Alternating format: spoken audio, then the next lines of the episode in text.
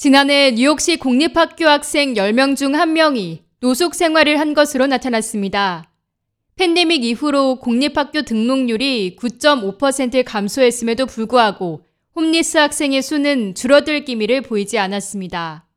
뉴욕 아동 옹호자들이 26일 발표한 보고서에 따르면 2021에서 2022학년도 중 어느 시점에서 노숙 생활을 한 학생이 최소 10만 4천 명으로 집계됐습니다. 이는 전년도 10만 1000명에서 1년 새 3천 명가량 증가한 수치입니다.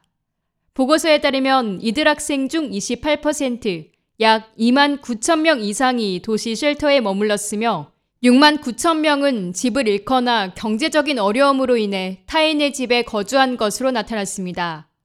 특히 5%에 달하는 5,500명의 학생들이 자동차, 공원 또는 버려진 건물에서 살고 있다는 결과도 나왔습니다.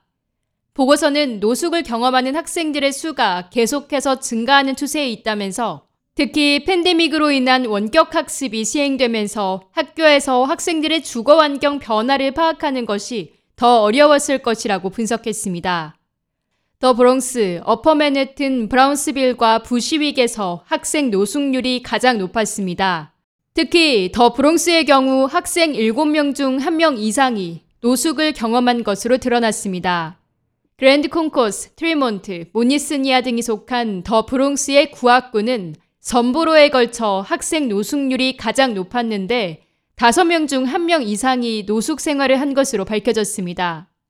더불어 퀸즈에서도 홈리스 학생이 급증했으며 영구주택이 부족한 학생 수가 12.3% 증가한 것으로 조사됐습니다.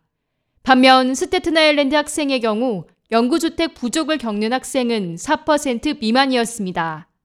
뉴욕시 교육국 수잔 수머 대변인은 성명을 통해 교육국이 노숙을 겪고 있는 가족을 위해 근무하고 있는 100명의 사회복지사를 포함해 약 310명의 직원이 뉴욕시 공립학교 학생들을 지원하기 위해 노력하고 있다고 밝혔습니다. 그러면서 임시주택이나 보호소에 거주하는 망명 신청자 등의 학생들이 필요시 자원을 제공받을 수 있는 것을 우선으로 두겠다고 덧붙였습니다. K-Radio 김유리입니다.